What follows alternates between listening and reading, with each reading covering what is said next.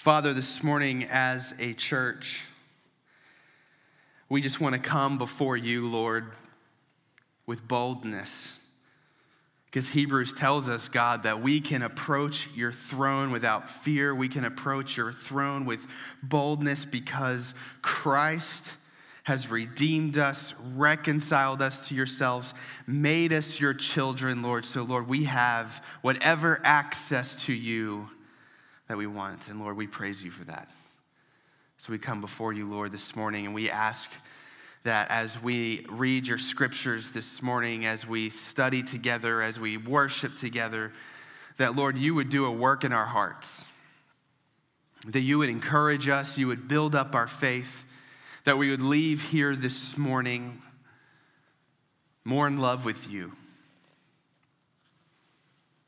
Lord, we want to take a minute. We just want to pray for our nation as just had a really tough week. A lot of violence. Lord, as we saw yesterday, the shooting at a Jewish synagogue that took 11 lives, Lord, we have no words to say other than, Lord, why does this happen? And we long for you to return and put an end to such sin and senseless violence. Lord, we pray for our friends who are Jewish who have a lot of grief today and a lot of fear. Pray for my friend, Rabbi Holtzman of the Northern Virginia Hebrew congregation. Speaking to him yesterday, Lord, I, I know that he is grieving and is Lord, as he tries to lead his congregation into trying to process these senseless acts of violence, we pray for them, Lord, and we ask that your comfort would be with them. Father, we pray that as a church, that, Lord, we, as followers of Christ, as those who've been a recipient of your love and your compassion, even when we did not deserve it, even, Lord, as the scripture says, even when we were your enemy, you stepped into this world and you loved us and you gave your life for us. And Lord, you tell us that that is the very definition of love.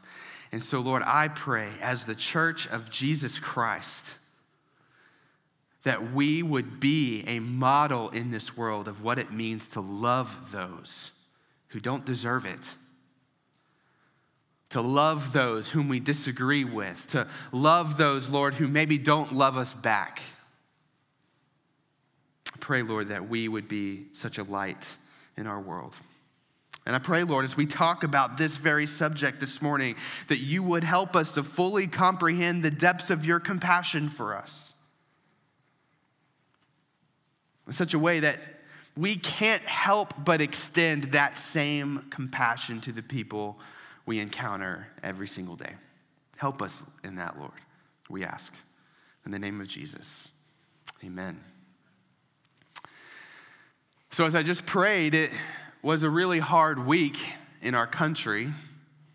Seems like the news every day is unending I mean, we saw senseless violence in what seems to be inspired by all of this just heightened rhetoric and div- divisiveness in our country.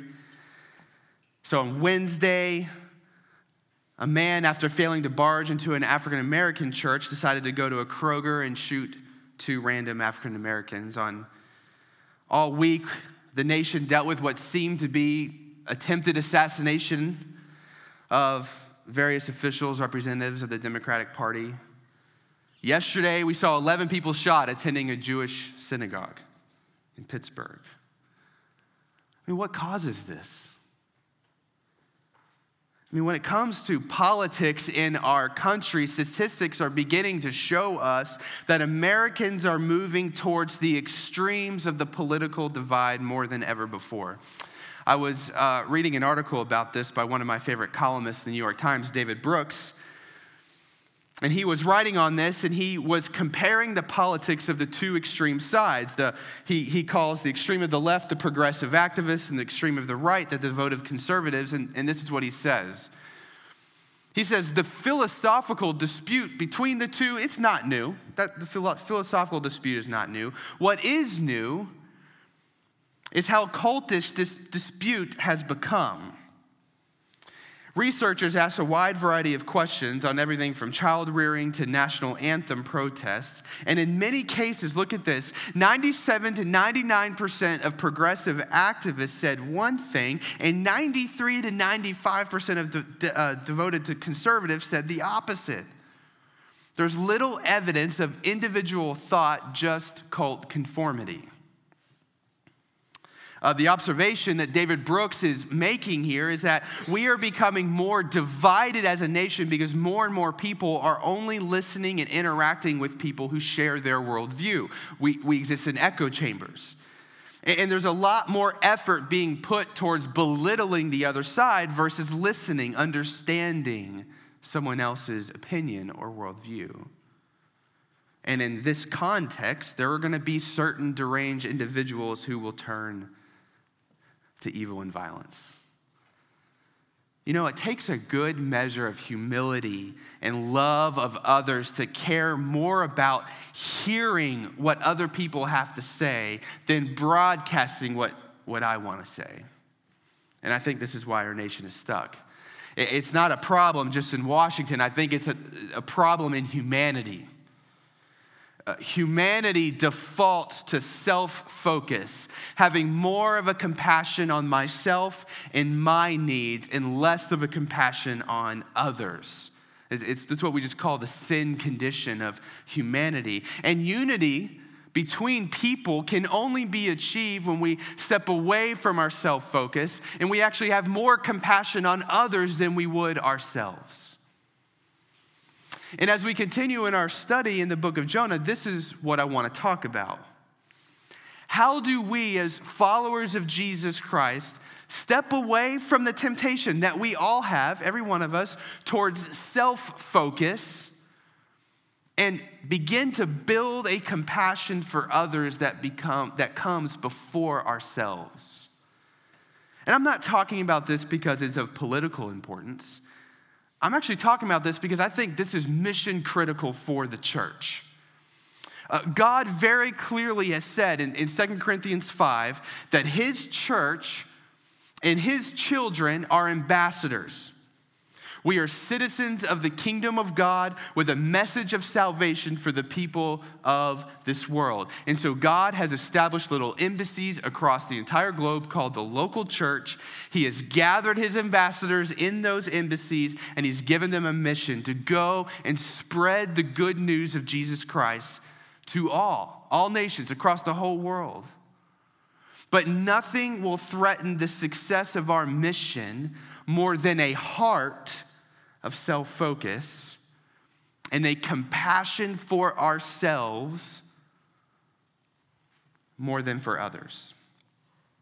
And we see this in the final verses of the book of Jonah. So I want to look at that again, that uh, last part of chapter four in the book of Jonah. Let me set up the story for you again one more time so we're all caught up.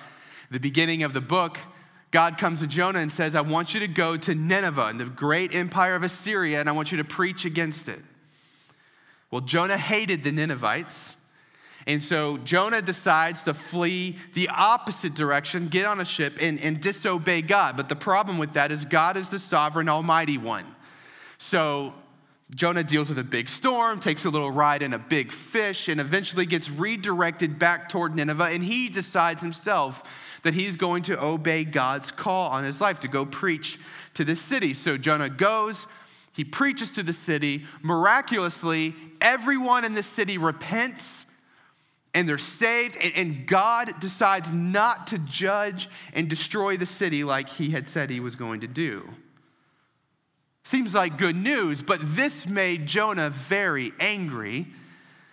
Because even though Nineveh repents of their sin, Jonah still believes they deserve to be harshly punished and that God should destroy them. That's where Jonah's at. So that's where we're going to pick up the story. So look at Jonah chapter 4, verse 5.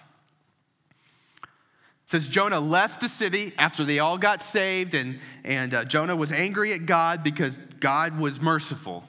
Jonah left the city and found a place east of it. He made himself a shelter there and sat in its shade to see what would happen to the city. So picture Jonah angry and bitter that God didn't destroy the city, but he still had hope that maybe God still would. So he goes and he finds a spot that he can go watch the city.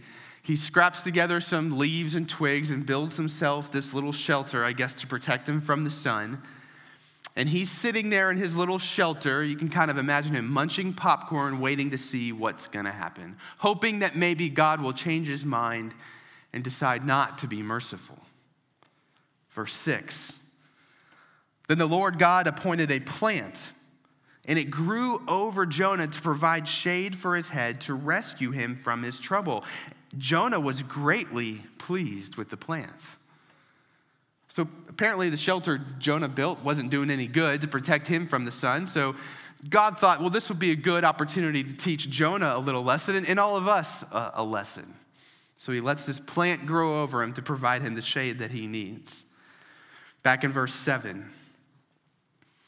When dawn came the next day, God appointed a worm that attacked the plant and it withered. As the sun was rising, God appointed a scorching east wind. The sun beat down on Jonah's head so much that he almost fainted and he wanted to die. He said, It's better for me to die than to live. Then Jonah asked, I mean, sorry, then God asked Jonah, Is it right for you to be angry about the plant? Yes, it's right, he replied. I'm angry enough to die. So the Lord said, You cared about the plant which you did not labor over and did not grow. It appeared in a night and perished in a night. But may I not care about the great city of Nineveh, which has more than 120,000 people who cannot distinguish between their right and their left, as well as many animals. In verse 10, there, we see that word cared for, or you cared about. You cared about the plants. Uh, that's the Hebrew word hoots, which you can, it can be translated literally to say, You had compassion on the plant, Jonah. Why can't I have compassion on this great city? That, that's literally how we can translate it. Um, so, the, the word for compassion here in this context and this word in the Old Testament literally means to spare someone. If you're in a battle, I want to spare you from what's about to happen to you, all right? So I don't know if this is helpful for you, but it was helpful for me. If you saw Star Wars and The Force Awakens, right? Opening scene of the movie, you've got uh, the, the, the Empire comes into a little village. All these stormtroopers are in the village because there's some intel there that they need, and they're ordered to take out the entire village. But there's one stormtrooper, Finn, who eventually will defect to the rebellion, he had compassion on the village. He couldn't go through with the order because he wanted to spare the people from what was about to happen to them. Right? So the order was take no pity, take no compassion. But this one guy had compassion. He wanted to spare them. And so God says to Jonah, You have compassion on the plant, you want to spare the plant and I can't have compassion on or spare 120,000 men, women, and children, Jonah? Why does Jonah have this kind of compassion on a plant? Or is it really the plant that he has compassion for? Was it that the plant that he pitied over or was it himself that he pitied? It was hot outside, and the plant really made it more comfortable. But now the plant is gone. It's not providing anything for Jonah's need. So here's Jonah sitting in a shelter, hoping God destroys the city as he pities himself, has compassion on himself because of the heat of the sun. See, Jonah really hated the Ninevites. And listen, the Ninevites were an evil and violent people. Nineveh was a great city in the Assyrian Empire, and if you read Assyrian history, you will read of terrorist acts that make ISIS look soft. One historian put it this way that Assyrian history is as gory and blood curdling a history we know. They were, these were evil, violent people. But Jonah had one fatal flaw.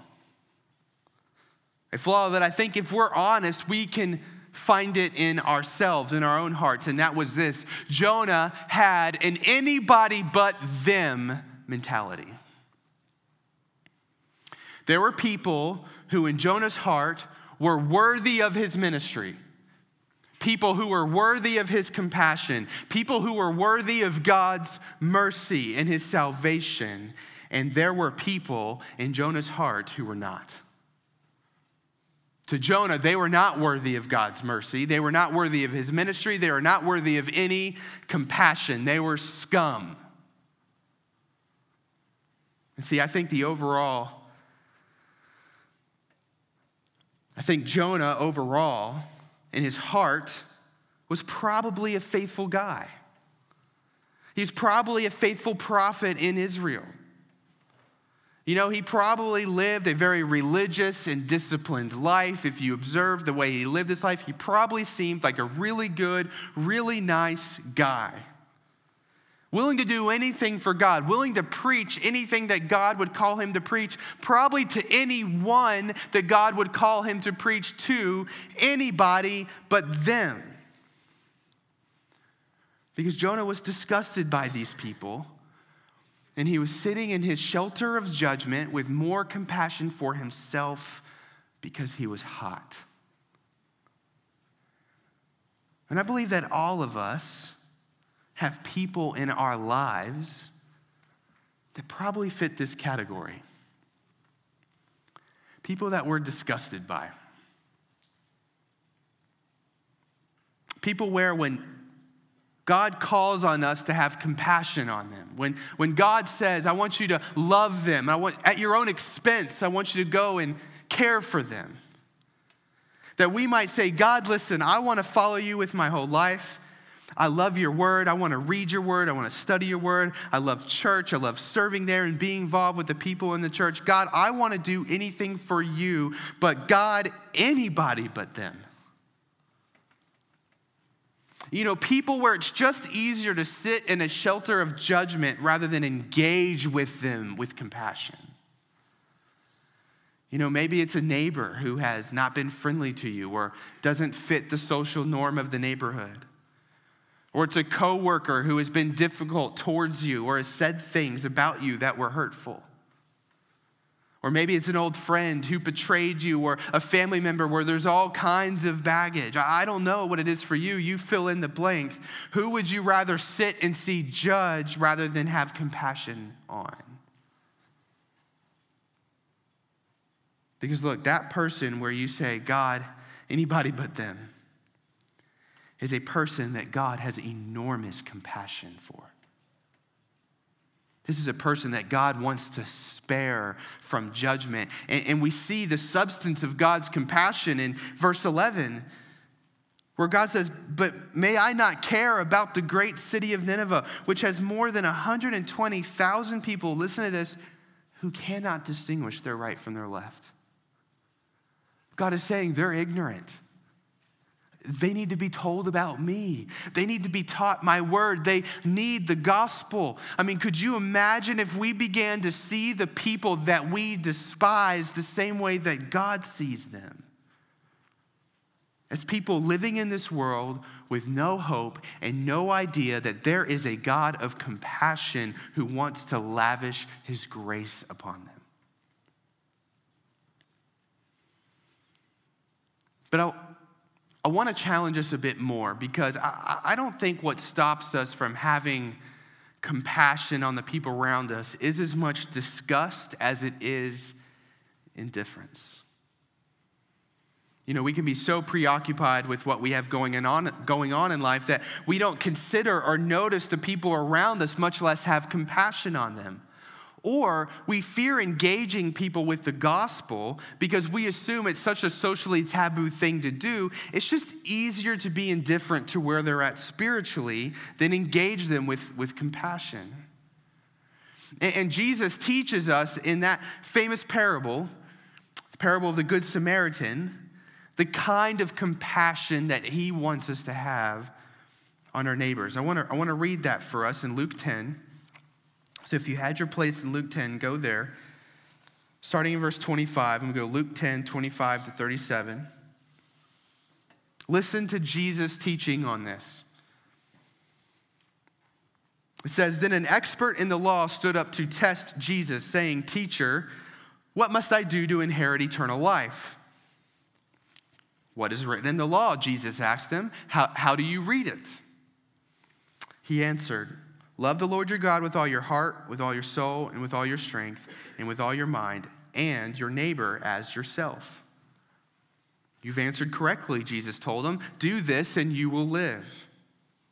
But wanting to justify himself, that expert in the law asked Jesus, And, and who is my neighbor? Jesus took up the question and said this, and here's our parable. A man was going down from Jerusalem to Jericho and fell into the hands of robbers. They stripped him, beat him up, and fled, leaving him half dead. A priest happened to go, be going down that road. When he saw him, he passed by on the other side. In the same way, a Levite, when he arrived at that place and saw him, passed by on the other side. But a Samaritan, on his journey, came up to him, and when he saw the man, he had compassion. He went over to him and bandaged his wounds, pouring on olive oil and wine. Then he put him on his own animal, brought him to an inn, and took care of him. The next day he took out two denarii, gave them to the innkeeper, and said, Take care of him. When I come back, I'll reimburse you for whatever extra you spend. Which of these three do you think proved to be a neighbor to the man who fell into the hands of robbers? The expert in the law said, Well, the, the one who showed mercy to him. Jesus told them, Go and do the same. See, when Jesus is teaching on having compassion on our neighbors, he clearly tackles the anybody but them mentality. Um, see, Jesus was talking to an expert in the law here who was most likely a very devout Jew and, and knew the Jewish law. And, and yet, Jesus makes a Samaritan as the hero of the story, the one whose example we are to follow. Now, this is very provocative of Jesus because Jews and Samaritans hated each other. There was a lot of tension between these two groups. And so I, I, can imagine as Jesus was telling this parable, and the expert in the law is taking it all in, and when Jesus says that a Samaritan came and a Samaritan was the one who showed him mercy, I can imagine the expert in the law going, oh man, anybody but him, anybody but a Samaritan. But the kind of compassion that Jesus calls us to is not one that knows any human boundary or prejudice. But we also see another excuse that Jesus tackles in this parable, and that is indifference.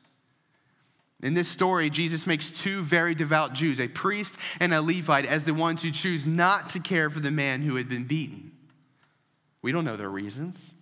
Maybe they were in a hurry. Maybe it was about to get dark outside. It would be dangerous to be out there all alone. Uh, maybe they were afraid to touch him if he was dead, and, and they would have touched a dead corpse and they could have been ceremonially unclean, according to Jewish law.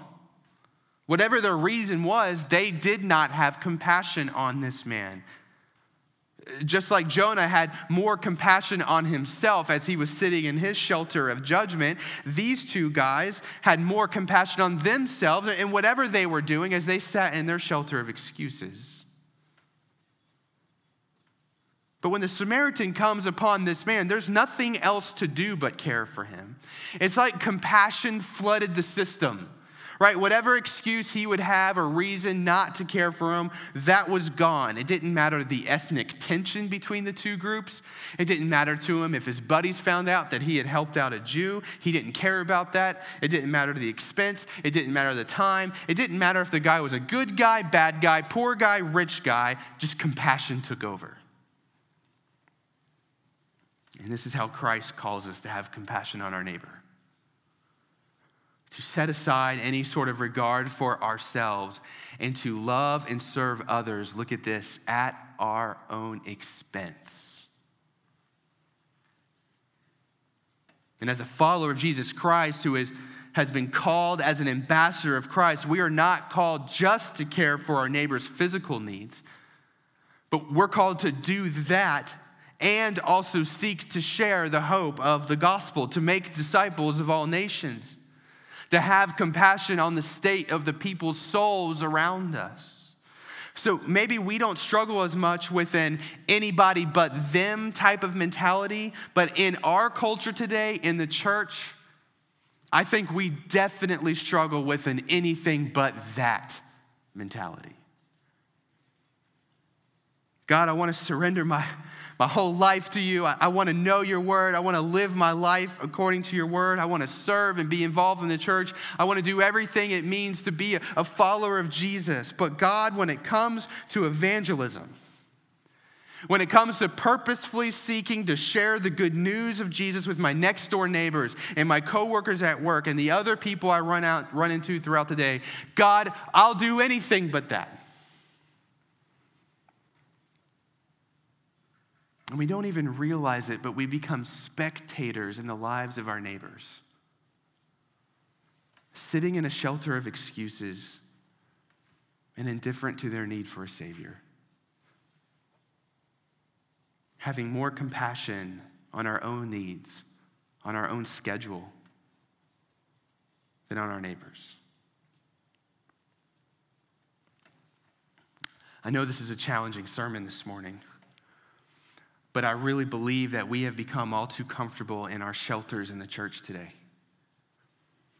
We have allowed it to be commonplace, acceptable, normal to not even know the names of our neighbors, much less share the hope of the gospel with them. We've gotten to the place where the people in the church who actually do this on a regular place, regular basis are the, the abnormal ones. I think we've allowed Northern Virginia to disciple us more than God's word. I mean, why is it that we find it easier to share the gospel with people across the world in a third world context than it is the people 10 yards from us? And I want us to see that when we have an anybody but them mentality or an anything but that mentality in our hearts, when our Christian life is marked more by shelters of judgment or shelters of excuses, it's because of our heart's lack of compassion. I mean, if you are here and you are a follower of Christ, you sit here as a forever, forever forgiven child of God. You've been given an eternal hope that will never fade. I mean, think about this. It's hard to wrap our minds around this. When you've been in heaven 10 million years, you'll realize you're just getting started. You carry with you the promise in this life that God will work all things together. Even if the situation you're in now is bad, He'll work all things together for your good. And you have all of that because of the incredible compassion of Christ. Not because you earned it, not because you created it, not because you deserved it or convinced God to give it to you. You were the man on the side of the road, beaten and half dead. That's you. That's where we fit into this story. And Christ came, had compassion on us, healed our wounds, and redeemed our lives at his own expense.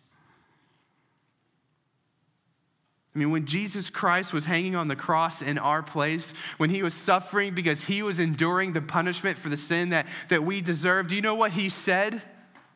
You know what he cried out to God? Now, Luke chapter 23, verse 34, he said, Father, forgive them because they don't know what they're doing. Man, that sounds like the compassion of God the Father in Jonah chapter 4, verse 11. It's 120,000 people down there. They don't know their right from their left.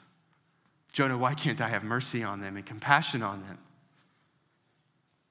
Or, or, Mark chapter 6, verse 34. I love this. When Jesus went ashore, he saw this large crowd, and it says he had compassion on them. Why? Because they were like sheep without a shepherd. So he began to teach them. I mean, do you understand that God is not disgusted with you? Doesn't matter what happened this week. Doesn't matter the thoughts that you had this week. He's not disgusted with you. I mean, do you understand that He's not indifferent towards you? He has compassion on you. And He's satisfied not with a part of you, He wants all of you. I mean, you are who you are today because of divine compassion. And if you're here, and I just want to say this if you're here and you're not a follower of Jesus and you're not sure what you believe yet, I want you to know that this is what Christ has done for you. He gave his life for you, he has compassion for you. He, he doesn't want you to clean up your life first or memorize a bunch of Bible verses first before you're able to come to Him and receive that compassion. So, so the forgiveness of your sins is, is freely offered to you today if you'll place your faith in Jesus and make him Lord of your life. That's, that's available to you today. But to those of us who do follow Jesus, it's only when we understand the compassion that Christ has had on us, how that has changed us and changed our life, when we'll begin to have true compassion on the people around us. Our problem when it comes to loving our neighbors is not time. It is not calendar or schedule. It's not busyness. It's not Northern Virginia culture. It's not that we're living in an increasingly post Christian society. I think our problem is compassion. We lack compassion for our neighbors. So, as I close, I, I, I want to challenge all of us to, to do three things to start building compassion in our lives. Okay, three things. So here's the first one. Number one. Number one is be honest. Be honest. If you have an anybody but them or an anything but that mentality, name it. Own up to it. Be honest with your own heart that this is the part of the Christian life that you struggle with. Your sins are still forgiven. I mean, Jesus still has compassion on you. Remember what we talked about last week. The cross of Jesus Christ allows us to face our weaknesses without fear of condemnation or rejection. And so you have the freedom to be humble and honest about this in your life. It does not threaten your salvation, it will threaten your joy. And it's only when you name it, when you confess this to others, that it can begin to be addressed in your life. And so let me be frank. I want to be frank with Grace Hill Church. I think Grace Hill Church struggles with an anything but that mentality. And I put myself in that category. Do you know how easy it is as a pastor to rationalize not sharing the gospel with people? Well, I stand up on a stage and do it every Sunday. All my coworkers better be Christians, right? I mean, so let's not be a church that, that looks good on the outside, but on the inside, we don't really evangelize our neighbors. Let's not go there. Number two is this create a context for compassion to grow. Create a context for passion to grow. We can't just sit and wait for compassion to come into our hearts before we engage our neighbors. We need to reverse that process. We need to go engage our neighbors so we create a context for compassion to grow. And so, so here's, here's what I mean. This week, this afternoon, go knock on your neighbor's neighbor's door and learn their name. Or, or finally begin to engage the people around you in such a way that it seems like you're interested in a relationship, a friendship. Believe it or not, it's actually not weird. I think in our society, society today, people are craving friendship and everyone's waiting for the other person to initiate it. So you be the one to initiate. Don't wait on them. Have compassion, like move towards them at your own expense. I mean, this week is Halloween. Uh, the one day where all your neighbors are gonna knock on your door and be walking around outside. Use that. I'm tired of the general, general Big C church sitting in their shelters of judgment about Halloween. It's the one day everybody's out there. Like, let's use that. Let's get out of that shelter and engage right? Ask your neighbors questions, learn about their life, learn what they do. Here's the deal if you're consistent and genuine and you really want to learn about them, they'll begin to trust you. And I promise compassion will begin to grow. We need to create a context for compassion to grow in our hearts. And if we begin to position ourselves in such a way that that can happen, when we can begin to learn about the, the struggles our neighbors have or, or ways in which we can serve them and care for them, then our compassion will grow. And I, and I promise you that your desire for them to know Jesus will become overwhelming. And here's number three register for our hospitality and evangelism conference. We're doing this in two weeks Friday night, Saturday morning of November 9th and 10th. And this whole conference is designed to equip the church on how to take those relationships we have with our neighbors, with our coworkers, with family members, whoever it is, and, and get it to a place where you can begin to share the gospel with people. And, and how do you actually share the gospel? We want to equip you and encourage you in that. And so sign up for this. I mean, if you're in that place where you're saying, listen, Alan, you hit the nail on the head. I struggle with anything but that. I do in the Christian life. I just struggle with it. Then please, like, cancel whatever you got going on and come to this conference. Take this step because we are going to challenge you. A good buddy of mine is coming up uh, here. We're bringing him in to do the conference. He's a great teacher, and he, I know he's going to challenge me on this. So sign up. It's totally free unless you need childcare. It literally take you less than 20 seconds to register. I promise you. We even put a QR code right? In your bulletin. You just scan that thing and you can be registered in less than 30 seconds. So we really want as many people to register for this because we think it's going to be encouraging to our church. Grace Hill, our vision is to be a church where all people can find joy in Jesus. We believe down to the very fiber of our being that every one of God's commands are for your joy. And your joy in this life will be incomplete if you're satisfied with living the Christian life within anything but that mentality. I, I truly believe the church in America has left so much joy on the table because we want to touch this area. This is what we're called to do in Herndon and in Northern Virginia. We did not plant this church to create another option for Christians on Sunday morning. We planted this church to encourage, yes, Christians who come and gather with us and to bring the gospel to people who do not know Christ.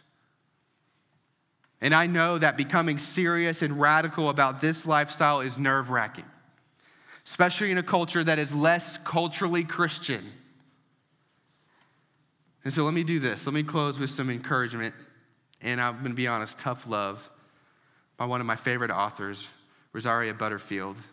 Read anything she writes. Just write that down, Rosaria Butterfield. Here's what she has to say, and then we'll close. She says instead of feeling sidelined by the sucker punches of post Christianity, Christians are called to practice radically ordinary hospitality to renew their resolve in Christ. Too many of us are sidelined by fears. We fear that people will hurt us. We fear that people will negatively influence our children. We fear that we do not even understand the language of this new world order, least of all its people. We long for days gone by. Our sentimentality makes us stupid.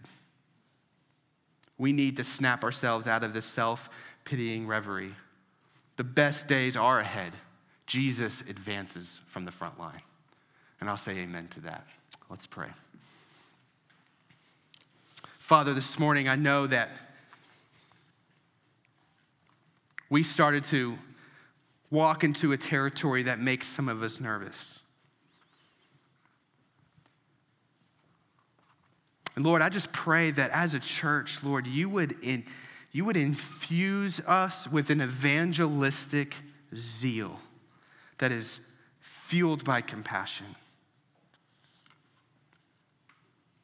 Lord, I pray we would never become a church that is known for being bold in how we preach Jesus, but we don't love well. No, help us to be a church that loves our neighbors well, that cares for them, that wants to hear what they're struggling with, that wants to seek to care and show compassion at our own expense. Lord, help us to never have a reputation that we don't care for the people around us. We just want to get professions of Christ and fill the room. And we don't want that. Lord, help us to have a reputation of those people really love Jesus and they really love me.